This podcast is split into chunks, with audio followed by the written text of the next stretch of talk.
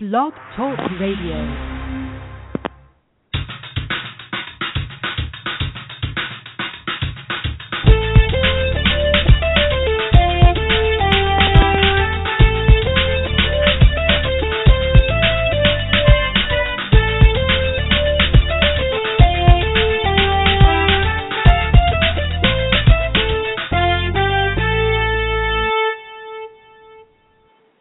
Welcome to Go For It. I am your host, Paul Gannon. For the next two hours, we will be talking sports and having fun doing it. I want all your ideas, all your all your beliefs, and of course, as always, you will get a heavy dose of my opinion. If you have an opinion, the number to call six four six seven two seven three zero seven zero. That's six four six seven two seven three zero seven zero. You can listen to the show at blogtalkradio.com slash pecan. That's blogtalkradio.com slash pecan. You can send messages to the show on Twitter at Go For It Gant, G O F O R I T G A N T. You can hit us up here on the chat room at blogtalkradio.com slash pecan. Listen to the show, hit us up on the chat room, have a good old time talking sports and having fun doing it. Great show lined up for you today. Expected to be joined by boxer Devon Alexander. Devon Alexander has a big fight.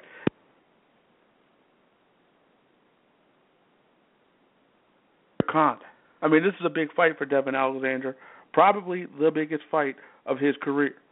So he's going to be facing Amir Khan. And who knows? Oscar De La Hoya is saying possibly the winner of this fight could get Floyd Money and Mayweather. So that's big.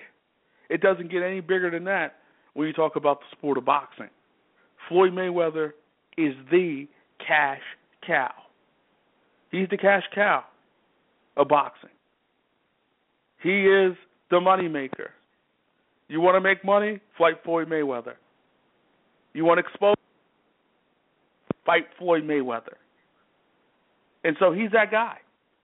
He is that guy. So this fight's big for Devon Alexander. Big for Amir Khan. Amir Khan has been been, been calling out Floyd Mayweather for a long time now. Been wanting Floyd Mayweather for a long time. And you know, as I said, being that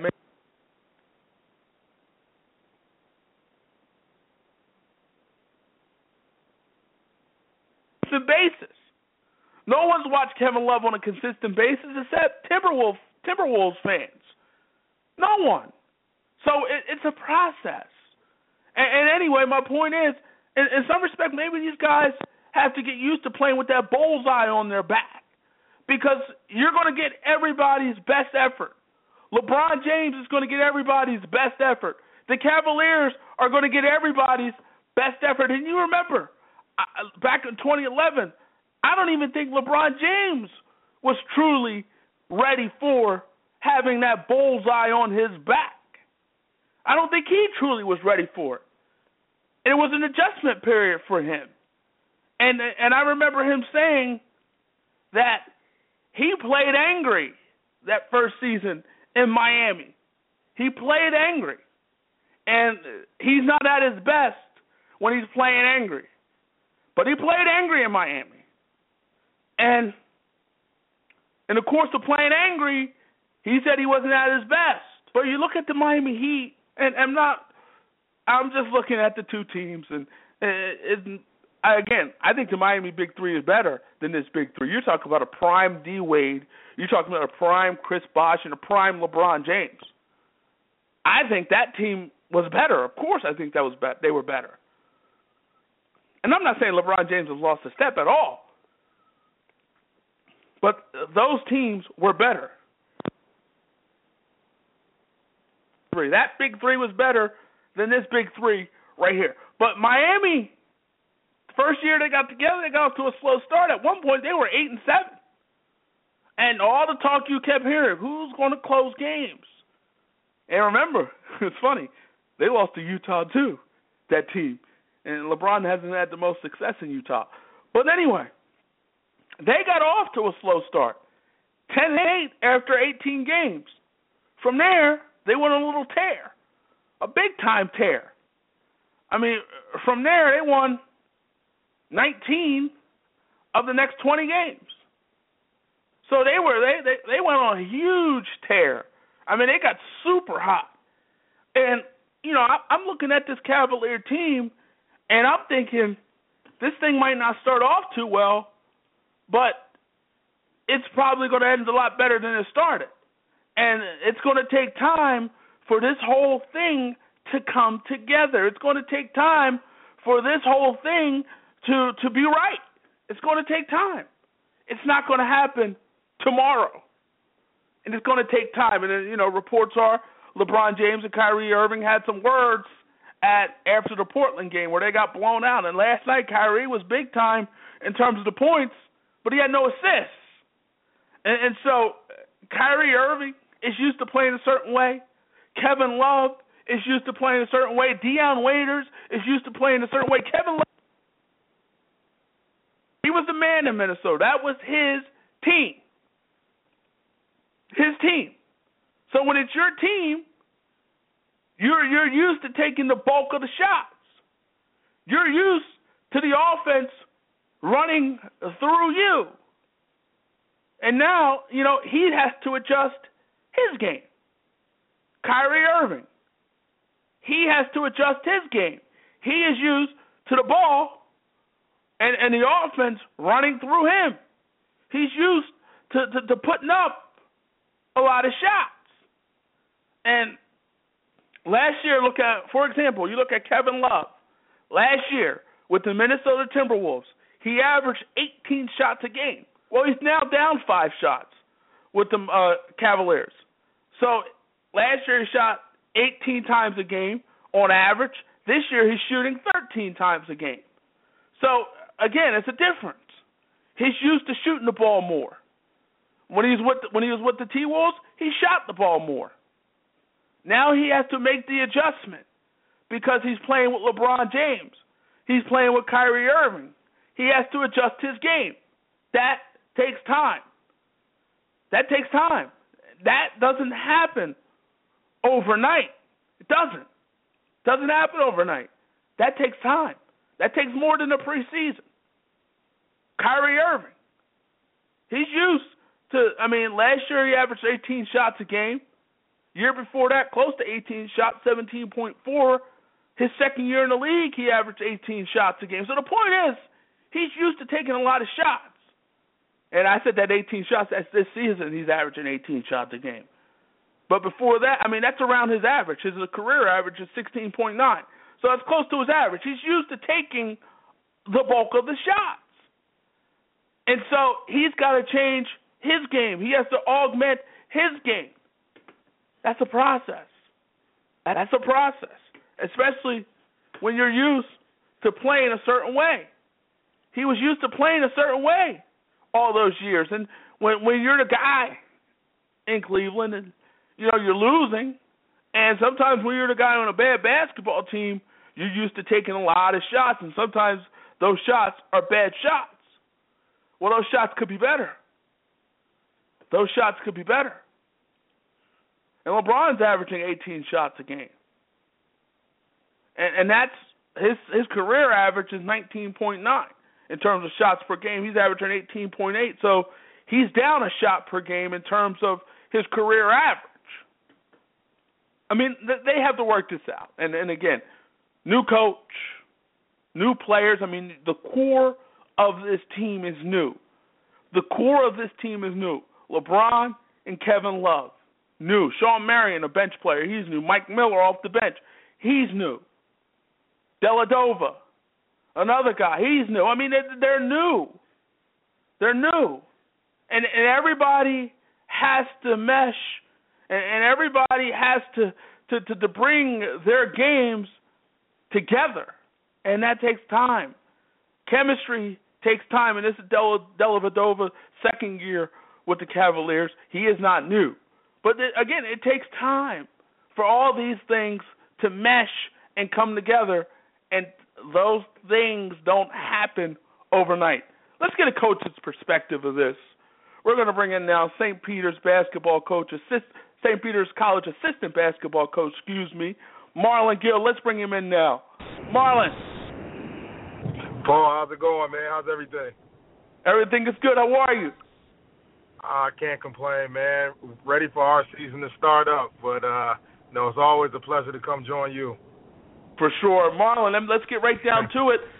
We saw last night Cleveland lost to Utah. Cleveland now one and three. Got blown out the other night by the Portland Trailblazers. Lost opening night at home to the New York Knicks. Your New York Knicks. And, and this team right now they're t- they're, they're struggling.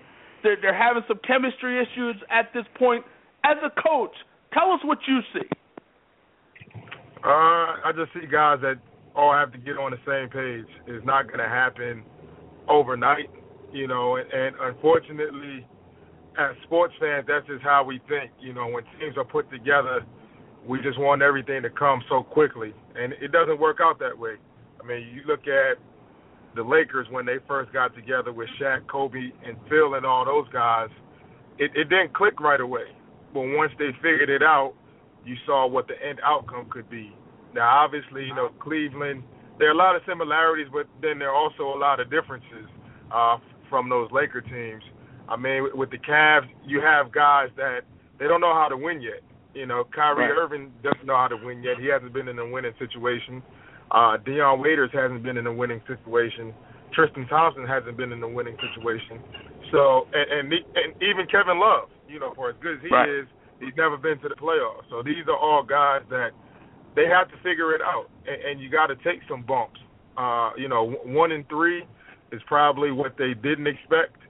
Um, but I think as the year goes on, I'd say give them about 15, 20 games, and, and by, the middle middle of uh, December, I think you'll see a different Cleveland Cavalier team. And, and you talked about you look at these guys. Kevin Love, he used to be the man with the Timberwolves. He was the man. Kyrie Irving, he's used to being the man as well. LeBron James, of course, he is the man and used to being the man. Which one of these guys do you believe has to make the biggest adjustment? Well, I'll say this: Kyrie and Kevin better figure it out real quickly because they're the guy that wears 23, that's the best player in the league. They have to adjust to him, and I, I know that that he says this is Kyrie Irving's team and things of that nature. Not really. LeBron's the best player in the league, so those two guys have to figure him out. We're talking to St. Peter's College assistant basketball coach Marlon Gill, getting his take on what he sees with the one and three Cleveland Cavaliers. Okay, they're one and three at this point. Obviously, this is going to be a playoff team. Obviously, at the end of the day, this is probably going to be a 50 plus win team. At what point do they finally get this thing right? At what point does it click? Uh, I, I, I would say this you look at last night's game as an example of it's going to start to click sooner th- than later, and I, I think a big adjustment was bringing Dion Waiters off the bench. Um, personally, if, if you ask me, I don't think Dion Waiters will be there by February. I, I think he'll end up being traded. Uh, that, that's just how, how I feel. I, I think Dion's a guy that needs the ball in his hands and obviously, you know, LeBron can defer to Kyrie. Kyrie's talented enough to take on whatever LeBron can't handle, and Kevin Love the same way. But I, I think a guy like Dion Waiters, who, who's a talent, but uh, for him to figure it out, I don't think they'll have the time or they'll wait for him to figure it out. But right. bringing him off the bench, and they went with a bigger bigger lineup last night to start the game off with Kyrie at the point, playing LeBron at the two, Shawn Marion at the three, uh, with Kevin Love and Anderson Varejao. I think you have to stick with that lineup. And, you know, Dion for right now has to embrace that role as being a six man, being a a spark plug. Um, a la a, a J.R. Smith a couple years ago when he wasn't doing nonsense. And, and really embrace that role and, and take it head on. Because you look at what they have. I mean, on their bench, you, you have a guy like Dion Waiters who can score. Then you have mm-hmm. somebody like Brendan Haywood who, who's proven. Uh, Tristan Thompson, who I, I think uh, if Anderson Varejao just got thirty million for three years, Rich Paul is going to get Tristan Thompson thirteen mil, million a year, hands down, just off of his performance against Chicago with the 12 offensive rebounds.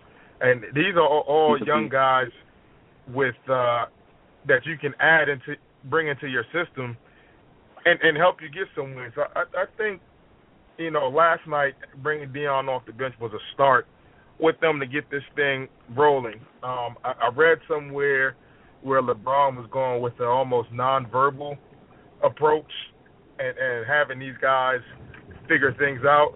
I just think that's the, the to- totally the wrong way to go about doing it. Um, Le- LeBron is a guy that he has to talk and, and let these guys conform to how he wants things to go. And once they figure that out, I, I think you'll see them turn things around. And I, I'd say give them by December. We're talking to St. Peter's College assistant basketball coach Marlon Guild. Bottom line, point blank, is this a championship caliber basketball team? I think so. I think they're the biggest competition that they'll have in the East is probably Chicago once Derrick Rose gets healthy. Uh, and, if and he can stay healthy. If, if he can stay healthy, very true. I'm just going to go off on a little side note for all these guys that are signing big time contracts that don't really deserve it. Can you imagine what Jimmy Butler's about to get? For sure. It, it, you know, just my thought process, but I think the Bulls will uh will challenge them, and I even think once Bradley Beal gets healthy, the Wizards will challenge them as yeah. well. Uh, yeah. uh, I, I really like what John Wall's becoming. The pickup of Paul Pierce was huge. Uh, their front line is pretty good. So you know, I think watch out for Washington as well. Definitely, I totally agree with you. Miami as well a as, as kind of a dark horse, but I don't think they have enough. But they're going to be a tough out no matter who they play in the Eastern Conference. So, I mean, it, it should be interesting to see what happens. How about your Knicks? Do you put them in that mix? Uh, you know what? The, the Knicks right now are in that second tier of teams in the East. Uh, I, I think if they can get a five, six seed, that should be an accomplishment on the season uh, okay. for them. You know, they didn't play too well last night against Detroit, who I think Detroit might have the best front line in the league with Josh Smith, Greg Monroe, and Andre Drummond. Uh, but you know, the, the Knicks are, are, you know, they're figuring it out. And I'll say this: when they run the triangle to perfection, it's basketball at its finest. Uh, and you know, with, with that, they're still letting Melo get his ISOs, but everybody's touching the ball, and that's so important when everybody can touch the basketball because it doesn't force a guy to say, "Oh wow, I have the ball now, I got to get a shot." You, right. you know, and it's it's almost like sweet sweet music, you know, so, so to speak. Um, but I, I look at them as a five six seed. Uh, you, you know, with Cleveland, Chicago, Washington, uh, Charlotte being those, those top guys. And you know, I, I look at the Knicks, Atlanta, uh, Miami, you know, being in that second tier teams in the East. Now you're about to start your your college basketball season soon, St. Peter's College. Uh, you're excited about the season? Oh, very much so, man. We we got five seniors, um, and it's almost similar to the team that we had in 2011 that went to the NCAA tournament. So we're definitely excited on, on what we have a chance to become. Now, obviously, we've got some work to do. Uh, we've got a couple new guys, and you got to incorporate them into your system and what we're trying to do. But you know, very, very, uh, very optimistic about what we have a chance to do here. Sounds good, Marlon. Thank you for your time, man. Appreciate it. Look forward to doing it again. Nah, no problem, man. As always, it's a pleasure, man, and uh, thanks for having me. Take care. All right. Bye bye. St. Peter's College assistant basketball coach Marlon Guild. Great to get his take. Great to get a coach's point of view on this particular situation with the Cavaliers at this point in time. Again, off to a slow start, one and three, but there's 78 more games to play. 78. Keep that in mind. So there's a lot of basketball to be played, a lot of things to happen, and that will happen, that can happen over the next what six, seven, next six months, six, seven months. a lot, a lot of basketball, man. It's a lot of basketball. So, it, you know, uh, it's good for what we do and talking sports and having fun doing it. It's good for that. But at the end of the day, there's a lot of basketball to be played, and a lot of things to happen, a lot of things to be sorted out. So, but by the time all those things, we'll, we'll have a better idea by the All Star break, and you know we'll have a much better idea by the time April comes and the, the playoffs are here in our face. So, but uh, again, a team with the talent that they have, they're going to figure it out. It's just a matter of when they figure it out. But they're definitely going to figure it out for sure. They're going to figure it out, and you know, and then they're going to be one of the top teams in the Eastern Conference. The question is, where will they be at in terms of will they be the top team? Will the will the Chicago Bulls ultimately be the top team? The Washington Wizards playing some good basketball. Toronto, I think, is going to be an interesting team, and also Miami. I think they're a team that you know they're they're going to be in the mix as well. They're going to be a tough out for whoever they play, especially, and it all comes down to health. If especially if D Wade is healthy, especially if Chris Bosh is healthy. I mean, especially if they're big guys, they're money guys, stay healthy. And, and and that question, and the biggest question probably, again, it goes to D Wade. If he can stay healthy, and and that's going to be the key. That's going to be the key. Can he stay healthy? And it seems like we've been talking about this forever when it comes to D Wade, but it's just a reality of his situation. It's a reality of his life, of his basketball life, I should say. His health. And will his health hold up? And that's going to be the key whether or not the Miami Heat is a basketball team that can make some noise in the Eastern Conference. That's going to be the key. But we'll see what happens. Again, a lot of basketball to be played. Great football game tonight. Um, Thursday night football. I know a lot of us, like myself, I'm having a difficult time getting used to Thursday night football. Sometimes, I mean, I've, I'm one of those guys who believe less is more. But again, football is football. NFL football is NFL football. So of course I'm going to be watching this. So this is a big time football game, and and it has some playoff.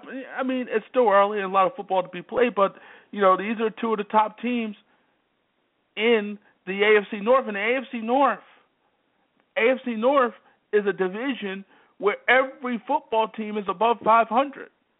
Every team is above 500. Seven, uh, five and two Bengals, six and three Steelers who are on a roll right now. Big Ben Roethlisberger, 12 touchdowns in the last two games. He's on a roll. He's super hot. Cleveland is five and three, and Baltimore has played some good football, five and four at this point in time. So this division, in and coming into this season, I think a lot of people said this was Cincinnati's division. This Cincinnati obviously was the favorite coming into the season in terms of this division. But again, Pittsburgh is surprising some people, and, and that's on the strength of their offense. That's on the strength of Big Ben Roethlisberger and what he's doing and the numbers that he's putting up. I mean, he's putting up some big time numbers, Big Ben. Big Ben is is is, is throwing the football around and 12 touchdowns in the past two games. I mean, that's that's impressive, and that's a hot football team with the Pittsburgh Steelers. But I look at the AFC North, and and this is a division now with with Cincinnati five and two, Pittsburgh six and three, Cleveland five and three, Baltimore five and four. So all these teams are are, are jockeying for position in the AFC North. It's an open, it's a wide open division. It's a wide open division at this point, wide open, wide open. So I look at this football game tonight, and this is a big game. This is a big game, and, and you probably wouldn't be saying when the season started, you probably wouldn't have pointed to this game in week 10, Browns Bengals as a big game. You probably wouldn't have been pointing to this game and saying this is a big game. But this is a big game. And Cleveland, say what you will, these last few weeks they they they've been a they've been a team that's been feasting off some bad football teams and you know favorable schedule for the Browns. I mean, you look at their past five games, and they're four and one during that stretch. They beat the Titans in Tennessee, barely beat the Steelers, and that victory looks good right now. I mean, they beat the, dominated the Steelers. Lost to the Jaguars in Jacksonville. That's a bad loss, but they came back and beat Oakland and beat Tampa Bay both at home. And so, you know, this is a team that's feasting on some bad football teams. Interesting. I'm, I'm very interested to see tonight how they handle it tonight. I'm very interested to see how Cleveland plays tonight because Cincinnati is one of the better football teams in this league. So I want to see how Cleveland responds tonight and see if they're are they for real on some level. I mean, I'm sure many of us thought at this point in time, many of us thought that Johnny Manziel would be playing right now. We we thought Johnny Football would be playing. We thought we thought Johnny Football would be on the field, slinging it around and running around. We thought Cleveland would be off to a bad start, and we thought at this point, I mean, a lot of people were saying after the bye in Week Four, after the Browns bye in Week Four, we would see Johnny Football Week Five. But as the season goes along, we probably won't see Johnny Football this year. That there's a good chance that we won't see Johnny Football in 2014 unless Brian Hoyer goes down with an injury. With Brian Hoyer, though the offense has struggled a little bit the past few weeks, Brian Hoyer, numbers wise, is having a decent year. 10 touchdowns, only four interceptions, so he's protecting the football. 90 quarterback rating, decent. He's protecting the football, which is, which is the key. He's not turning the football over. He's not hurting his football team. But to this point, Brian Hoyer has played decent. I mean, and we probably won't see Johnny Manziel. Probably won't see him. And, you know, obviously, you know, coming into this season, we were all prepared to see Johnny Manziel. We were all looking forward to the time that Johnny Manziel would step on the scene. Hasn't happened. Probably won't happen. But you know, it's a, it's a it's going to be an interesting few weeks for the Browns. Three of their next four games are on the road at Atlanta, at Buffalo, and tonight at Cincinnati, and they have a home game against the Texans. So the schedule is not the next four is not very daunting. I mean, Atlanta is not a good football team, but it's it's a team with a a, a decent quarterback and a team that can score. They can put up points. Buffalo's solid, but it's winnable. Atlanta's winnable. The Texans, Ryan Mallett's the new quarterback. It's winnable. And tonight against Cincinnati, that's going to be a test. That's going to be a big test for this football team going to Cincinnati and see if they can uh, pull off the victory. After that, their final four, which is going to be tough. Their final four games is going to be tough. Indy at home, Cincinnati at home, and then at Carolina, at Baltimore, and those and those are pretty good football teams. I know Carolina's struggling a little bit, but they're a decent football team. And Baltimore, five and four, they're a decent football team. So it, it should be interesting. It should be interesting to see what happens with the Browns. Very interesting, and a big story coming out of that game. Devon Still, his daughter, Leah Still, who's fighting cancer. Well, for the first time, she'll be able to see him play live, and, and so that's a, that's a big thing, and a lot of people are talking about that. And uh, you know that's a that's a that's a great story. It, it's a great story, and obviously, when you talk about cancer, it's always a tough situation. But if you talk about cancer in children, it, it's even tougher to talk about in an even tougher situation. So I mean, he, he's battling with her, and, and she's fighting a good fight, and you know, hopefully she beats this thing. I mean, you know, hopefully she beats it. Hopefully she beats it.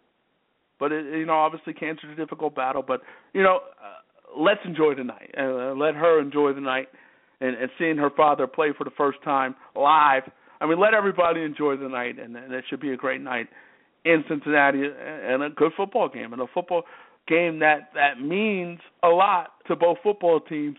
And we'll see who asserts themselves tonight. I actually like Cincinnati, and I think I actually like Cincinnati big tonight. I, I like Cincinnati to win this game big tonight. I mean, and, and I just don't know about Cleveland. Again, they they feasted on bad football teams over the past few weeks. They feasted on bad football teams, and and this is going to be a test. And and winning in Cincinnati is not an easy task. It's not an easy task at all. It's not. It, it, it's a difficult task, and, and so we'll see if they're up for the challenge. We'll see if they're up for the challenge and up for for being able to win in Cincinnati. I mean, uh, this is a team, the Cincinnati Bengals, who have a decent home field and are undefeated at home. They're they're undefeated at home, four zero. So they're undefeated at home. They're a tough team to beat at Paul Brown Stadium. Tough team to beat, and we'll see if Cleveland can do it. They're, they're going to need a big performance out of Hoyer. They're going to need a big performance out of uh, their run game. They're going to need everybody to, to come down there and to steal this victory. They're going to need a big performance out of everybody, and everybody's going to have to step it up tonight. I think with the emotion, with Devon Still, I, think with the home field advantage in Cincinnati, I, think I think the Bengals get it done tonight. Look forward to it. Uh, I'll definitely be watching. I'll be watching, and, and I'm looking forward to seeing what happens tonight. Can't wait. Let's go to Mark Sanchez now in the Philadelphia Eagles. Mark Sanchez, as we know, stepped in last week for the Philadelphia Eagles after Nick Foles went down with the collarbone injury. Nick Foles will be out for the rest of the regular season, maybe back for the playoffs if the Philadelphia Eagles make it to the playoffs. And I think if the Philadelphia Eagles make it to the playoffs with eight games left, they're six and two. If they make it to the playoffs, more than likely they're they're going to have to win ten to eleven games. So that's four. That's winning at least four to five of their final eight games. If they make it to the playoffs, I, I don't think Mark Sanchez is going to be sat down. So I think we might have seen the last of Nick Foles in 2014, and may have seen the last of Nick Foles in the Philadelphia Eagles jersey moving forward. There are reports that the Eagles may have soured on Nick Foles a little. And and one thing about Nick Foles, I mean, throughout the course of this year, even though he's found ways to win football games for the Eagles and help the Eagles, and, and you could argue, well, special teams have stepped up. They made some plays, blocked a few punts. Sproles returned a couple kicks. Um, the defense has made some plays, scored some touchdowns as well. You can argue that all these things and these outside things. I mean, you're not used to getting points. You know, you can't expect points from your special teams and defense on a consistent basis. But anyway, the Eagles six and two, in those two games that they lost, they easily could have won. And then you could argue on the other side that some of the games that they won, they easily could have lost. But I look at this Eagle team now, and and Mark Sanchez as the quarterback. First of all, first of all, I'm interested to see how Mark Sanchez does. Because this is an opportunity, a big opportunity for Mark Sanchez. A, a, a big opportunity for Mark Sanchez. Big opportunity. I mean, an opportunity now for Mark Sanchez to make money at the end of this off season because if he's able to to string some good games together and and make some plays for the Philadelphia Eagles and put up some numbers. I mean, let's remember, Mark Sanchez is only 27 years old, so this is still a young guy. He's a young guy, and it seems like, I mean, Mark Sanchez has been around longer. It, it seems like, I mean, six years in the NFL, but it, it almost seems longer. Seems like Sanchez has been around forever, but he's only 27 years old. 27. So at the age of 27, if he can uh, have a good run, uh, a good rest of this season into the playoffs, and maybe win a playoff game or two, if he can do that, there's some money out there for Mark Sanchez. I mean, there there are teams who could use a quarterback, and one of those teams could be the Philadelphia Eagles when it's all said and done. I mean, if Mark Sanchez goes out and does what you know, if if he goes out and plays well and performs well, if he performs well, there are teams that could be in the market for a quarterback. There are teams out there that, that, that could use a quarterback. And so Mark Sanchez might be the guy for some team next season. Could be the Eagles. Maybe the Eagles decide, hey, this is the guy that we want to keep moving forward, and and we want to, you know, put sign him to a contract and and keep him around. Maybe keep him around to a couple years until we find that quarterback of the future. I mean, you look at teams that could use a quarterback. I mean, teams that could be in the market for a quarterback next season. Tampa Bay is a team that could be in the market for a quarterback next season. St. Louis, they could be in the market for a quarterback next season. And, and uh, again, these teams, uh, they they could go the draft route and, and might not even mess with Sanchez. But I mean, there are teams who could use quarterbacks. Houston could use a quarterback. I mean, the, the, the Ryan Mallett started this weekend, so Houston could could use a quarterback. I mean, Tennessee is in the market for a quarterback. So these teams need quarterbacks. They need quarterbacks. And, and Mark Sanchez, if he goes out and, and, and plays well, if he, he goes out and, and, and puts up decent numbers and leads his Eagles this Eagle team to the playoffs, well somebody might be willing to pony up some dollars for Mark Sanchez. So this is a big opportunity for him. This is a big opportunity for him. And obviously as a player, you you don't want to see another guy go down for you to get your opportunity. But it is what it is. And, and so this is an opportunity for Mark Sanchez to to resurrect his career on some level. Resurrect his career. This is an opportunity. And I remember, I remember a few years back during the, the that quote unquote dream team that the Eagles put together in 2011 that fell apart and only won eight games and didn't make the playoffs. I remember so oh so well. But Vince Young and and you know Vince Young, he had the whole situation with Jeff Fisher in the Titans, and you know that situation really didn't work out too well for him. But ultimately, VY went to the Philadelphia Eagles, and I thought at the time was a good move for Vince because it was an opportunity uh, to play under Andy Reid, a, a guy who knows a lot about the quarterback position, a, a guy who who who I think you can honestly learn a lot about quarterbacks and, and learning a lot from uh, about being a quarterback from Andy Reid. So we see what Andy Reid has done with quarterbacks, resurrected Michael Vick, you know, helped develop Donovan McNabb. We've seen it with Andy Reid. So I thought it was a great opportunity for Vince Young when he went to the Philadelphia Eagles in 2011, an opportunity for him under Andy Reid to resurrect his career. Well, it goes in. He, he starts a few games for the Eagles, wins one, loses the next two, was one and two, wasn't that great. Ultimately, it really didn't pan out for VY. Didn't pan out for him at all. But you look at now, you look at the situation with Mark Sanchez, and and, and Mark Sanchez has an opportunity with this Chip Kelly off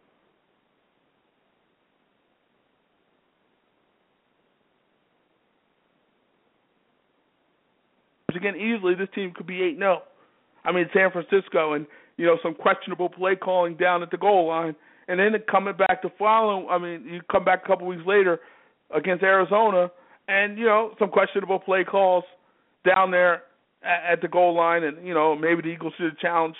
They didn't challenge, but, you know, ultimately they couldn't get one yard. They couldn't get that one yard.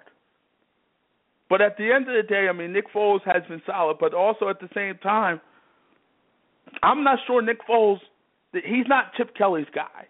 Uh, and you know, Chip Kelly says that anybody can run this offense. He can get any quarterback to run this offense. You don't necessarily need to be mobile, and I guess on some level there's some truth to that. But I mean, you know, there still has to be portions of that playbook that can't be utilized because of Nick Foles' inability to run. I mean, he can't run. I mean, he's slow as molasses. He's a slow quarterback. He is. I mean, he's got uh, uh, cement feet. You know, he can't he can't move. So, what I saw out of Mark Sanchez last week, I, I saw a couple decent passes. I know he had two picks. One that wasn't his fault. He could have had two other picks in that particular game, but at the end of the day, he was solid. Mark Sanchez was solid, and Mark Sanchez was at his best when he was supported by a run game. When he was grounded and pounded with the New York Jets, he was at his best and he was leading his team to two AFC title games. That's when he's at his best when when he's protected by a running game. And you know this season or or with the Philadelphia Eagles, you know LeSean McCoy seems to be picking it up a little more now. Jason Kelce, they're all pro centers back. They're all pro guard. Evan Mathis is returning, and and Todd Herremans is out for the rest of the season with a bicep. But again, four fifths of their offensive line is intact and it's a very good offensive line. Jason Peters, Kelce, um, Evan Mathis. I mean, these are guys who are at the top of their positions, you know, in this league in the NFL. So it's a very good offensive line, one of the better offensive lines in football. So LeSean McCoy now, he's a guy that can run the football. He's a guy who who led the league in, in rushing last season. He's one of the better running backs in this game. So Mark Sanchez will have support of a run game. And, if the Eagles can get keep that run game consistent and, and you know keep going with this run game and have success with this run game, because this Chip Kelly Chip Kelly offense is predicated upon being able to run the football. It's it's at its best when the football is being ran effectively, and we saw that last season. The football was being ran effectively by LeSean McCoy, and this offense was at its best. This offense is one of the better offenses in football because of LeSean McCoy and his ability to run the football effectively. So you look at this Eagle team. Obviously, if, if Mark Sanchez can be protected with this run game, he's going to have success. He should have success. One thing I'll say about Mark Sanchez when he's been asked to do more, it hasn't been good and his career numbers. You look at his career numbers. Well, this guy, 70 touchdowns, 71 interceptions. So he gives you, he gives and he taketh away. He gives and he taketh away. And and so Mark Sanchez now, he's a guy. If he can flourish in this offense, which is very possible, very possible. If he flourishes in this offense, and gets this Eagle team to the playoffs and maybe gets a playoff game or two, then the sky's the limit in terms of money. The sky's the limit in terms of opportunity. And if he does that, we probably won't see Nick Foles not only this year in the Eagle uniform, but maybe never again. Maybe never again, and and, and that's that would be unfortunate for him for him because he's really, for the most part, has flourished in this offense. For the most part, has had success in this offense. I mean, 27 touchdowns and two interceptions is the ultimate success. Now the question becomes: Can Mark Sanchez lead this Eagle team to the playoffs? Can Mark Sanchez? Of course, he can. The better question is, will he lead this Eagle team to the playoffs? I, I, I had the Cowboys coming into the season winning the NFC East and ultimately getting to the playoffs. The Eagles gets interesting for them. Their final eight games. Carolina at home on Monday night. That's going to be a tough football game. Carolina, in a lot of ways, are fighting for their season. That's going to be a tough football game. But a very winnable game for the Eagles. At Green Bay. That's going to be tough. That's going to be tough and, and I think that's a game you have to pencil in as a loss.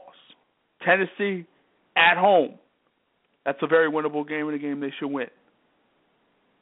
Dallas at Dallas on Thanksgiving, they'll probably split with the Cowboys, so I'll say that's a loss. Seattle coming to the Linc, interesting game, very interesting game. And you look at the you look at their next eight and, and I'm just going to just quickly forecast these next eight for the Philadelphia Eagles. Carolina at home Monday night is a win, seven and two. Green Bay's a loss, seven and three. Tennessee Tennessee's a win, eight and three. At Dallas is a loss, eight and four. Seattle coming to the Linc, eight and five. Dallas at home, Sunday night football, that's a win, nine and five at Washington, ten and five. At the Giants, eleven and five. I think. I, I think the Philadelphia Eagles will be eleven and five by year's end, and and that should be enough to get them at least a wild card because I think Dallas is Dallas is going to be tough. Dallas is going to be tough. They they should beat Jacksonville they probably should beat the Giants the next week after that. Dallas could easily go on a three game winning streak. Easily go on a three game winning streak. It's going to be interesting.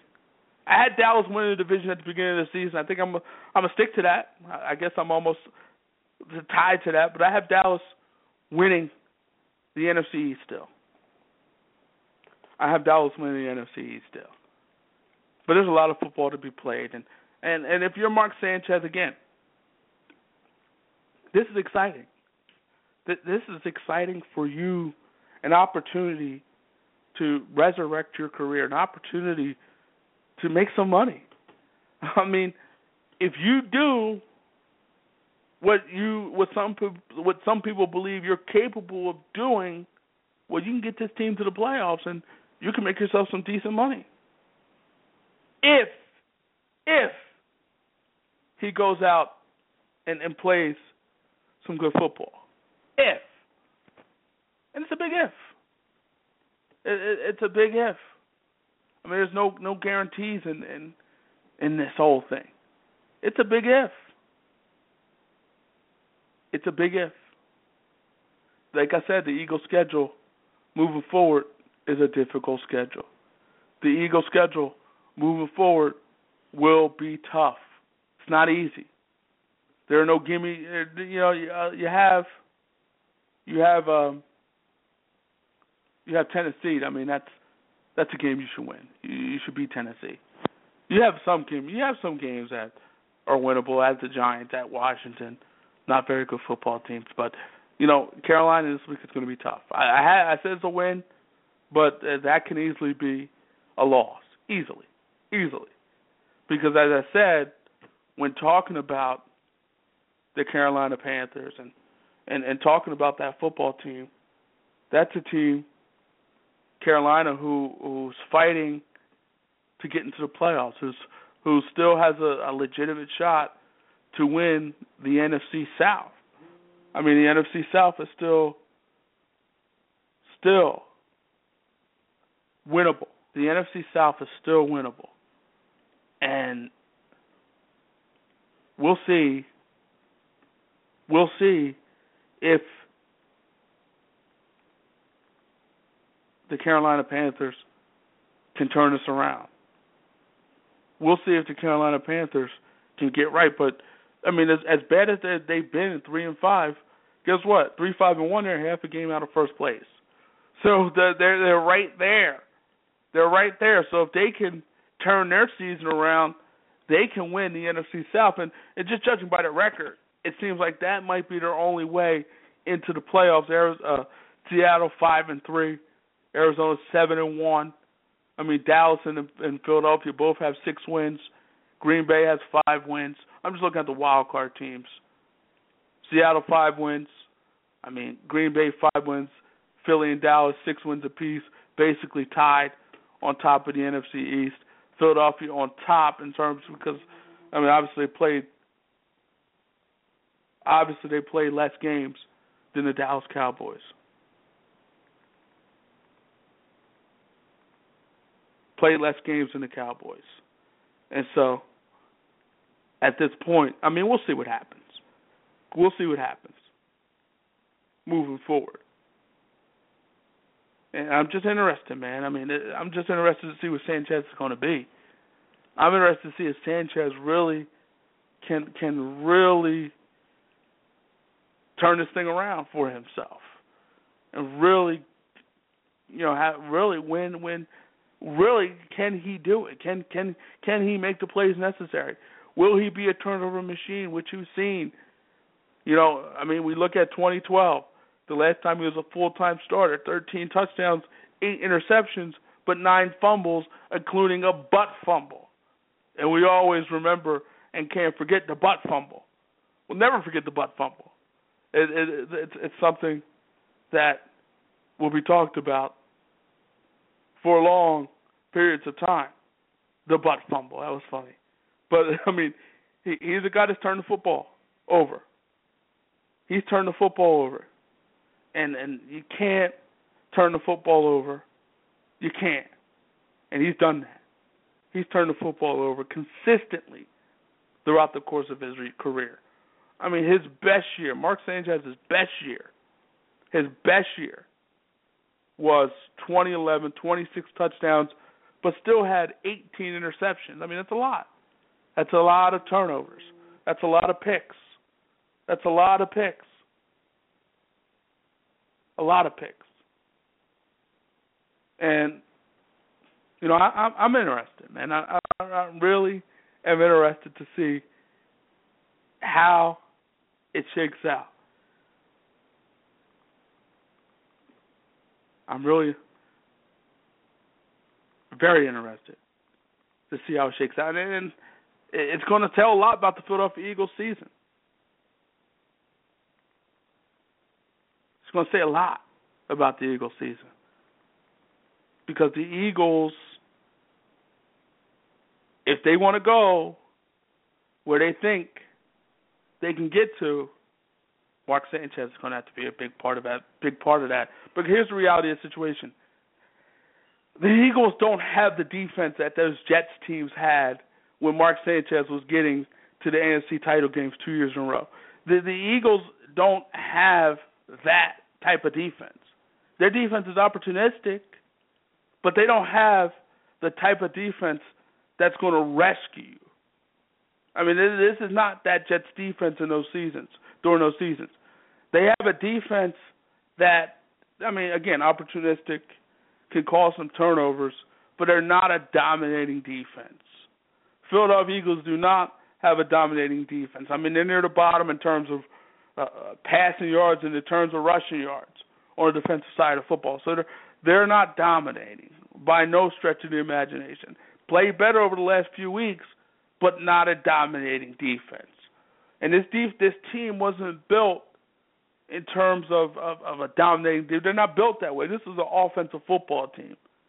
This team, I, I don't want to say they're built to outscore you, but offense defensively, you know, it's not a very good situation in Philadelphia. It's it's like I said, it's gotten better. They've gotten after the quarterback over the past few weeks. They they seem to be improving, but it's not a dominating defense. You can get somewhere and score some points and, and put up some yards and move the football on this team. You can. You most definitely can. But it should be interesting to see how this thing plays out with Sanchez. Will he be Sanchez again? And I've I've always been not a fan of Mark Sanchez as a football player.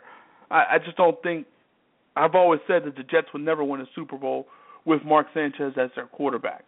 I I just didn't believe it. I didn't see it, and, I felt that by time he improved, the Jets as a defense wouldn't be the same. But Mark Sanchez, in some respect, with the Jets, regressed, and, and in, in some respect, needed that change of scenery. Again, he's been to the AFC title game two times, and in those two games, had decent opportunities to win.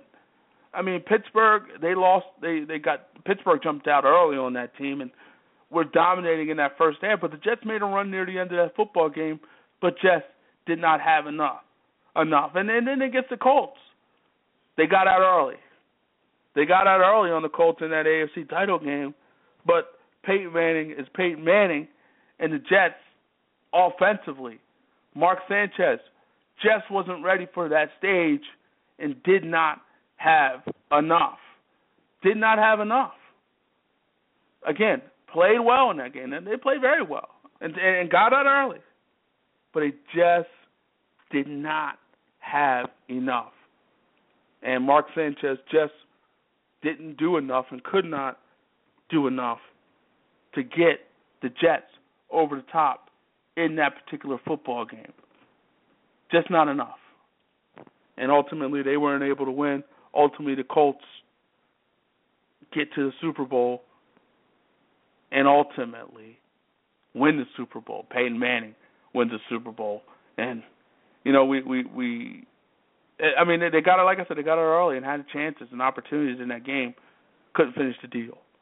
Couldn't hold Peyton Manning in that offense, and Sanchez just could not make the plays necessary. I mean, they got it early. I mean, fourteen, what, seventeen to six. They got out early, seventeen to six in that game, and just again, Mark Sanchez couldn't make the plays. He could not make the plays necessary in order for the New York Jets to win that football game. The second hour Go For It starts right now.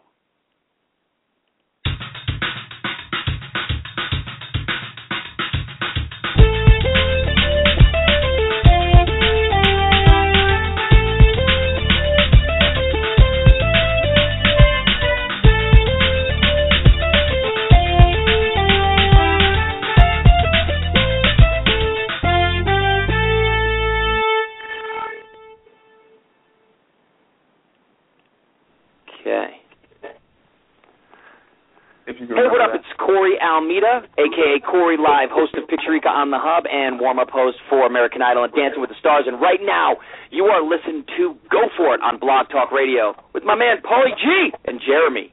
Get it? Second hour of Go For It starting right now. Hopefully, in this hour, uh, we can get Devon Alexander, talk to him about his upcoming fight with Amir Khan. Hopefully, we can get him on in this second hour. Willie Roaf will be joining us in this second hour. So Devon Alexander and Willie Roaf in the second hour. And again, hopefully we can get uh, Devon Alexander on in, in this hour. Hopefully, reached out to him, trying to get him on. Reached text him. We we talked text him earlier. He said he was good to go. Now we're just waiting for Devon Alexander. Hopefully we can get Devon in this second hour. Adrian Peterson and Adrian Peterson, as we all know, yesterday, well, he pled no contest uh, to this whole. So he pled no contest, and basically at this point, it's over in terms of legally. He's not going to jail, and and you know for him, I mean I guess that's a decent situation. He avoided jail time, had a plea agreement, was able to avoid jail time, and and that's for him. You know, obviously I guess he really didn't want to go through, you know, all the things necessary, go through a long trial, and then you know it, it, he decided to do a no contest deal. So it was a plea deal, four thousand dollar fine, and he has to pay. That's not really a lot. He has to perform eighty hours of community service, and also they defer innocence for the next two years. And Adrian Peterson forfeits the right to appeal. So hopefully Adrian Peterson moving forward can can you know have a decent relationship with his his his son. Um, you know, salvage that relationship, you know, fix that relationship, make that relationship better. And as he said, I love my son more than any of you can imagine, and I believe that. I, I truly believe that. I don't think Adrian Peterson is a bad guy. I, don't think it, it was, you know, I don't think it was a, a situation where you know he did it with malice in his heart. I think he was doing what he thought was the right thing to do with his son. And obviously, there are many schools of thought when it comes to disciplining children. I mean, and and you know, old biblical saying, "Spare the rod, spoil the child." Also, you know, a lot of people grew up on switches and belts and things of that nature. I got hit by the belt. Never a switch, but the belt. I'm good with that. I'm okay with that. But Adrian Peterson, his situation, I mean, he used to switch with a four year old. That's something I wouldn't do. And and that's something that, you know, in, a lot of ways it's it's it's inexcusable. I would think it's inexcusable. But, you know, what do I know? But uh, and, the courts agree with me ultimately on some level. But you know, this is opportunity now for him, as I said before, when this whole thing happened. This is opportunity for him to check himself and, and to look at himself in the mirror and, and, and, and you know become a better person moving forward, become a better parent moving forward, become a better parent, and and you know he needs parental help. I think you know he needs to learn how to become a better father because I, I just think it's common sense that you don't hit a four year old with a switch. It's it's common it's kind of common sense.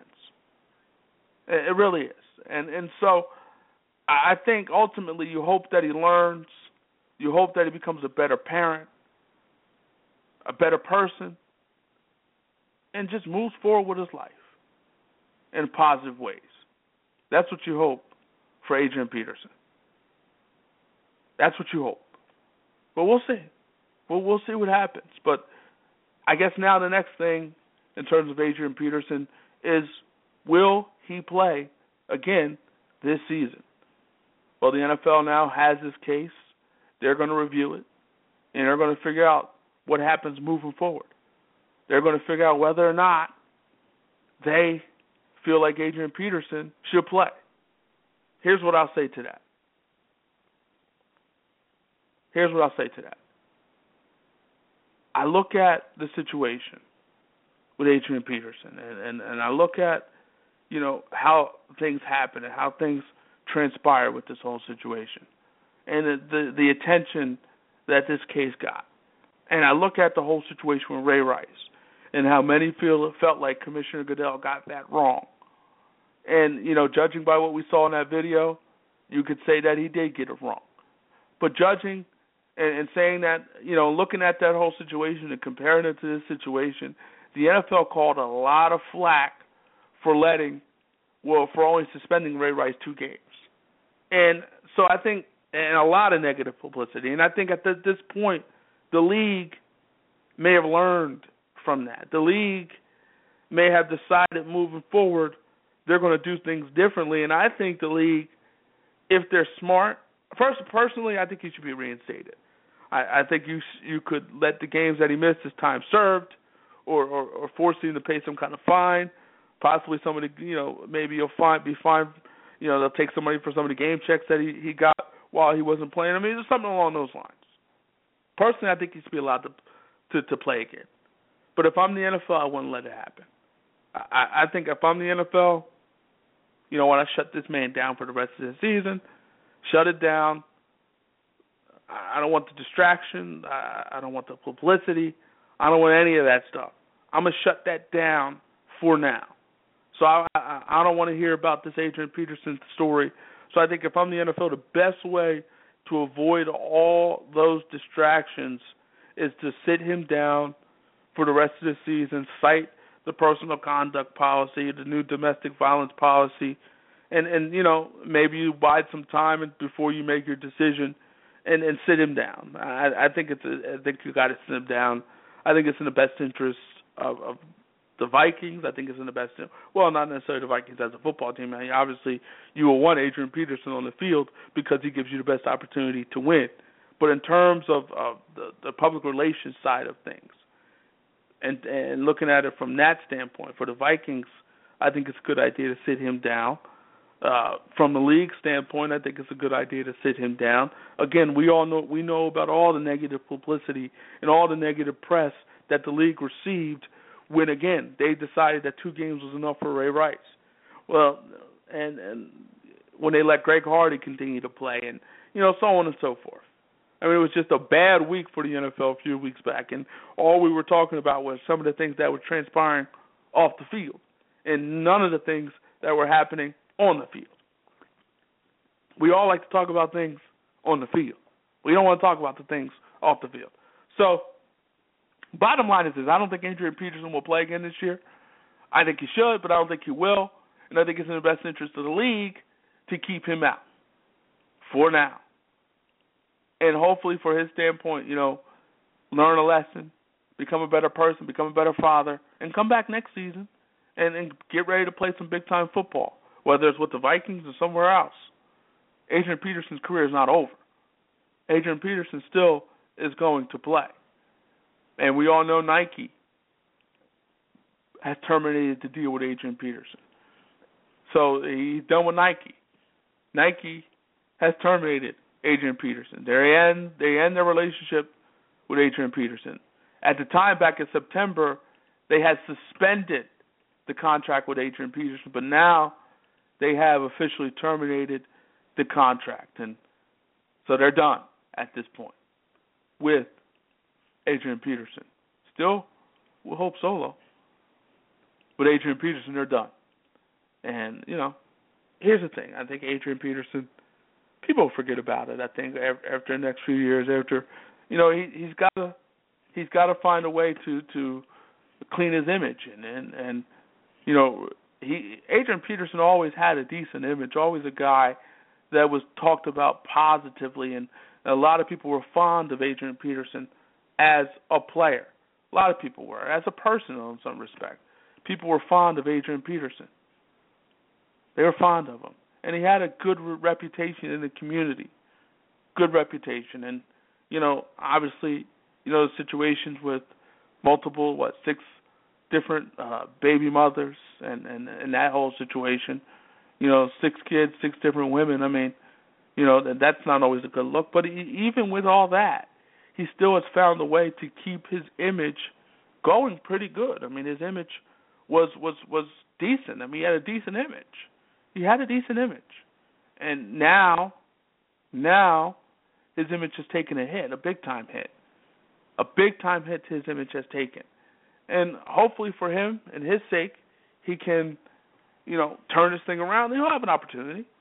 He'll have an opportunity. I mean, Michael Vick was able to come back from the whole dog fighting situation, and people still talk about it. But for the most part, I would think most people, most people, have forgotten about. I mean, you're always going to have the segment of the population that that won't forget.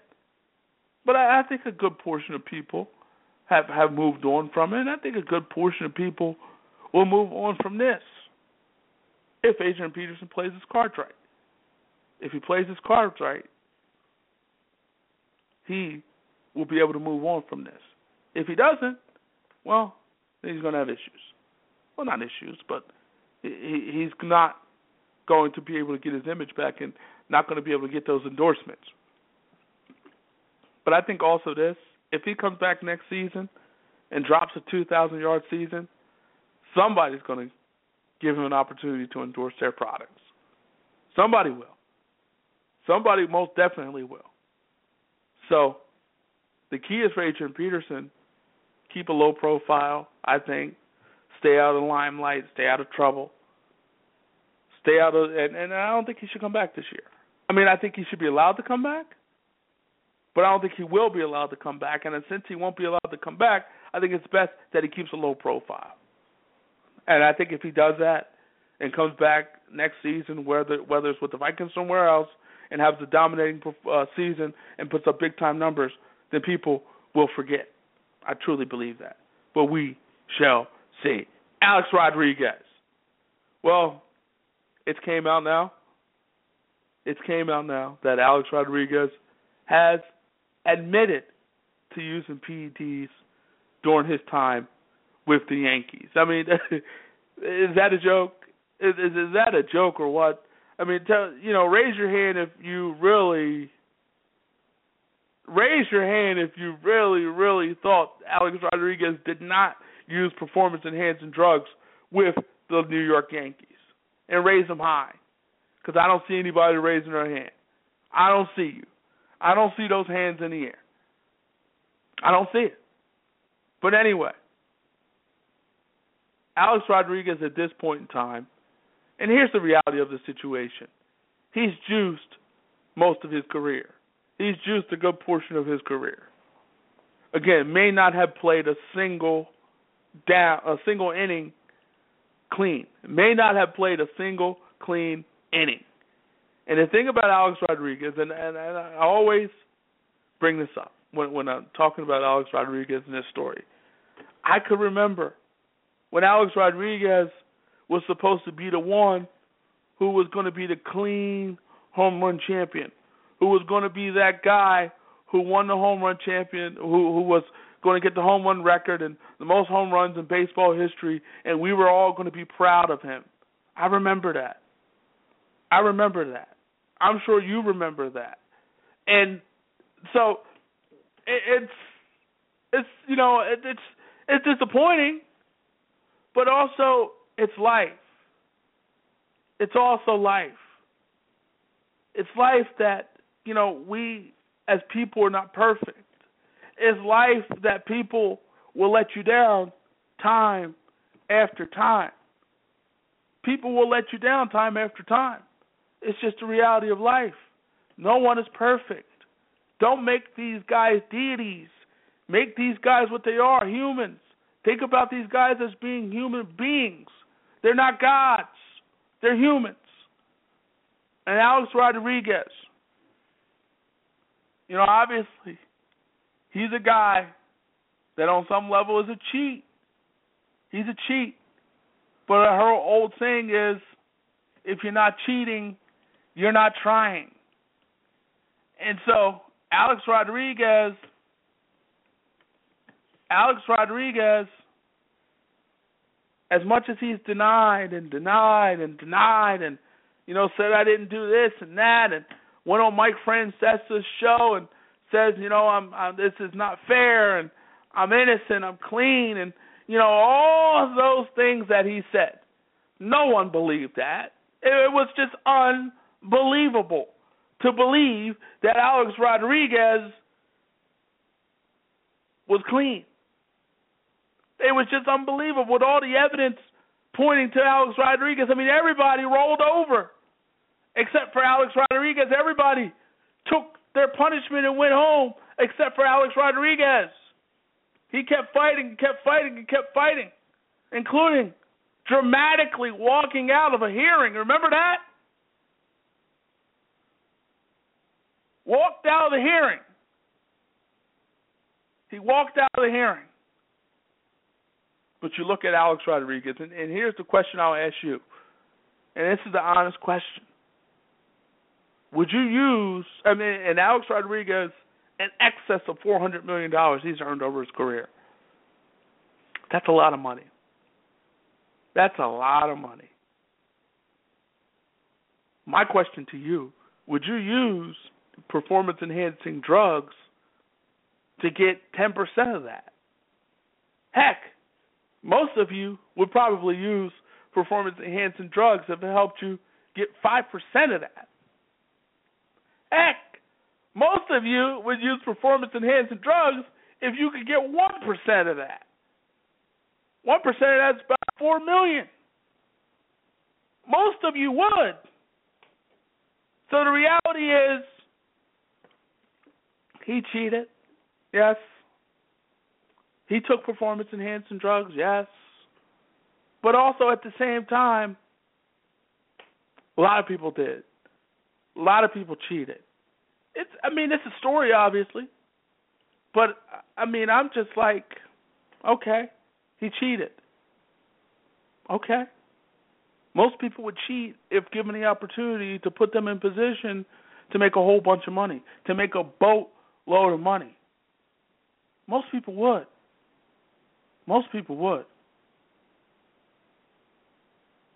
Most people would. And Alex Rodriguez has done whatever he can do to make himself successful. He's done everything he could do. He's cheated. And again, if you're not cheating, you're not trying. And he cheated to put himself in position to be successful. Uh, would he have been successful without performance enhancing drugs? Maybe. But maybe not to the level of success that he had. Maybe not to, you know, not the 400 plus million that he's earned. Maybe he wouldn't get that. And he's had a lot of financial success. I mean, he's had a lot of baseball success, success in terms of the 654 home runs, in terms of the numbers. Reality is, Alex Rodriguez probably will never sniff the Hall of Fame. The Hall of Fame and Alex Rodriguez won't be synonymous with each other. Alex Rodriguez will not make the Hall of Fame. I, I think he can forget about that. And I think he could have forgot about that a long time ago, actually. I don't know if this even I think the nail was already in the coffin in terms of him in the Hall of Fame. The nail was already in the coffin in the coffin. I think Barry Bonds makes the home uh, makes the uh, Hall of Fame. I think he makes the Hall of Fame at some point because he's he's a Hall of Famer without the numbers. But Alex Rodriguez fifth all time in home runs, 108 home runs behind Barry Bonds. I mean, he's six home runs behind Willie Mays. Another 60 home runs behind Babe Ruth. So, I mean, he's I mean, he has to stick around long enough to get to Babe Ruth, but he won't get to Barry Bonds. He won't hit another 108 home runs unless unless he finds another Anthony Bosch type of situation and and then juices again. Maybe he could turn back the clock and start clocking home runs at an all-time level. Again, maybe, but doesn't matter. Does it really matter at this point? Because he's not going to be recognized. Who's I mean Griffey. he's recognized as a guy who did it the right way. Clean home run guy. Clean. Mays, Aaron, Ruth, clean.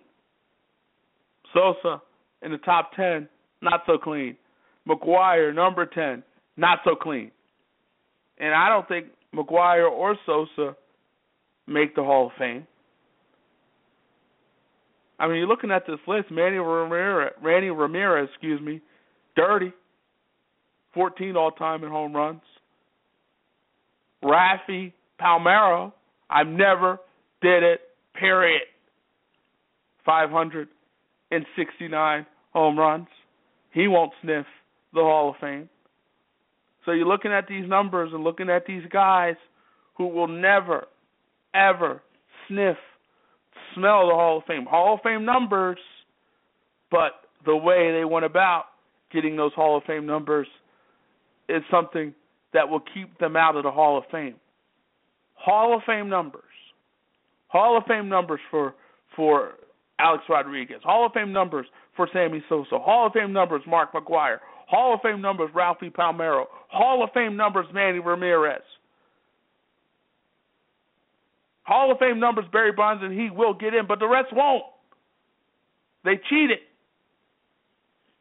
They used the juice, the cream, the clear. They used it all. And then there's a story about Alex Rodriguez from Deadspin. And this is according to not Deadspin, this is from the New York Daily News, that Alex Rodriguez peed on his cousin's floor. Peed on his cousin's floor. Rodriguez said, and the wife of Alex Rodriguez's cousin, the guy who was a part of this whole situation with Alex Rodriguez and Anthony Bosch and everything and that whole thing, who, who knew about these things and knew about all the things going on with Alex Rodriguez and, and performance enhancing drugs. And he said this his wife, Carmen Sucart, the wife of Alex Rodriguez's cousin Yuri, said a few years back Alex Rodriguez once came to their house and threatened threatened them to keep their mouth shut, and then he peed on their floor peed on their floor. And this is from the New York Daily News. Alex Rodriguez is a bleep. He's a bad person. A bad person. She says Alex Rodriguez is evil. He's an evil man. He's got a lot of money, but he's evil. Money sometimes makes you an evil. Money money does some things to you. Money does things to you that that it it, it changes people. It changes people. Peeing on the cousin's floor. Peeing on the floor. Vowed to destroy their family, according to Carmen Sue.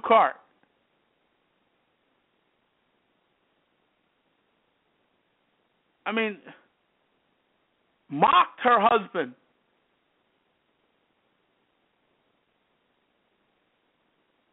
Mocked her husband, who was was getting open heart surgery, operations on his legs, and Alex Rodriguez is mocking him. This is according to Carmen Sucart, the husband, the wife, I should say, of Yuri Sucart, who is the cousin of Alex Rodriguez. She went on to say he was so arrogant he came into my house like he thought he was God. Money makes you think that way sometimes. When you make four hundred plus million dollars throughout the course of your life in the sport of baseball, you can see how you would think you were God. I mean, you're urinating on someone's floor. That is the ultimate disrespect. The ultimate disrespect the ultimate disrespect. And you know, and again, these are, these are allegations, and it could be true, could not be true. Who knows?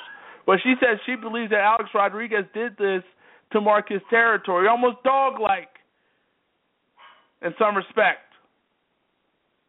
She wanted to say, I want you to put this in the paper. Alex is so poor, the only thing he has is money. He sleeps with his money. He will die with his money. He is the devil. He is evil. Those are the words of Carmen Sucart talking about Alex Rodriguez as she told the New York Daily News. She he is evil. He's an evil man, this Alex Rodriguez. And if it's true, money makes you do some things and, and, and it makes you sometimes not a good person. They say the love of money is the root of all is the root of all evil. The love of money is the root of all evil. And so Alex Rodriguez and it's possible. It's possible. I mean, according to reports, I mean, he he's put some HGH in his belly at a nightclub, at a Miami nightclub. So he's out there getting his club on, and this guy is sticking needles in his belly. Sticking needles in his belly as he's getting his club as he's getting his club on. And maybe I mean, hey, let me let me let me stick this hold on, let me go in the bathroom, let me stick this in my belly. After I stick this in my belly, I gotta go back on this dance floor. I got I'm in the club, baby, get me get my drink on, I'm in the club. I mean, he's sticking needles in his belly in nightclub bathrooms. That's what he's doing. Like, you know, this this guy. you know, you know, I I mean, it's it's it's it's an interesting story. It, it definitely is an interesting story. It it definitely is, and and you know, and it's just it's not surprising. It's not surprising. And, you know, he did whatever he had to do to to prolong his career. He did whatever he had to do to to be successful. He did whatever he had to do. He did whatever he had to do. I mean, you know, uh, whether sticking needles in his belly at the club, he did what he had to do to, to to try to prolong his career. He did what he had to do to try, I guess, to be successful. He did what he had to do. And there's a possibility, there is a possibility, who knows, that, you know, uh, we'll see. We'll see what happens. He started, according to the DEA's report about Alex Rodriguez, he started from late 2010 to October 2012. He admitted to getting cream, lozenges, things of that nature, gummies. And then he did all these things. All these things in order to to try to prolong his career the question becomes was it worth it? And I think only time will be the judge of that. Time will tell us whether it was worth it.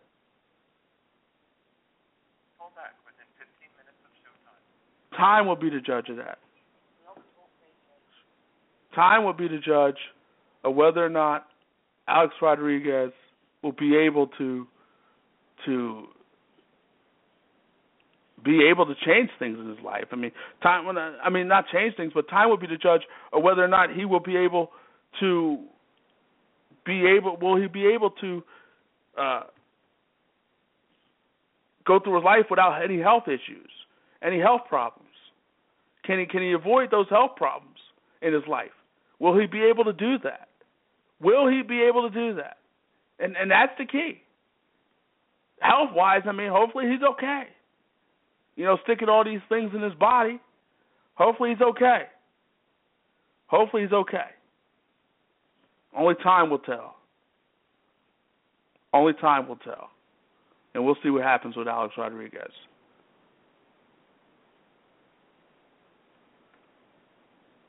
Only time will be the judge of that. I want to thank Marlon Gill for stopping by. Also,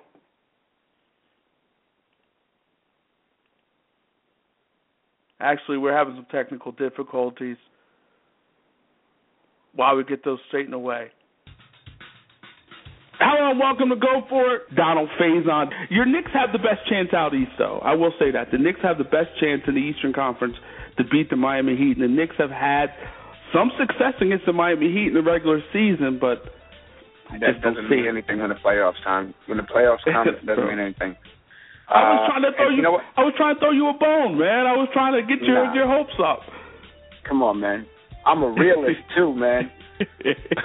Actor Robbie Jones. Well, we know that you know we know that you can tempt married women. We've seen you. You you have a pedigree. We see what you can do.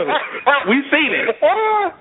I would. I want to thank Marlon Gill for stopping by. You can listen to this show and other shows at blogtalkradio.com slash pgant, where you can listen to this show and other shows. Follow us on Twitter at Go For Game. For everybody here at Go For we hope you have a great day. See you later. Take care. Bye.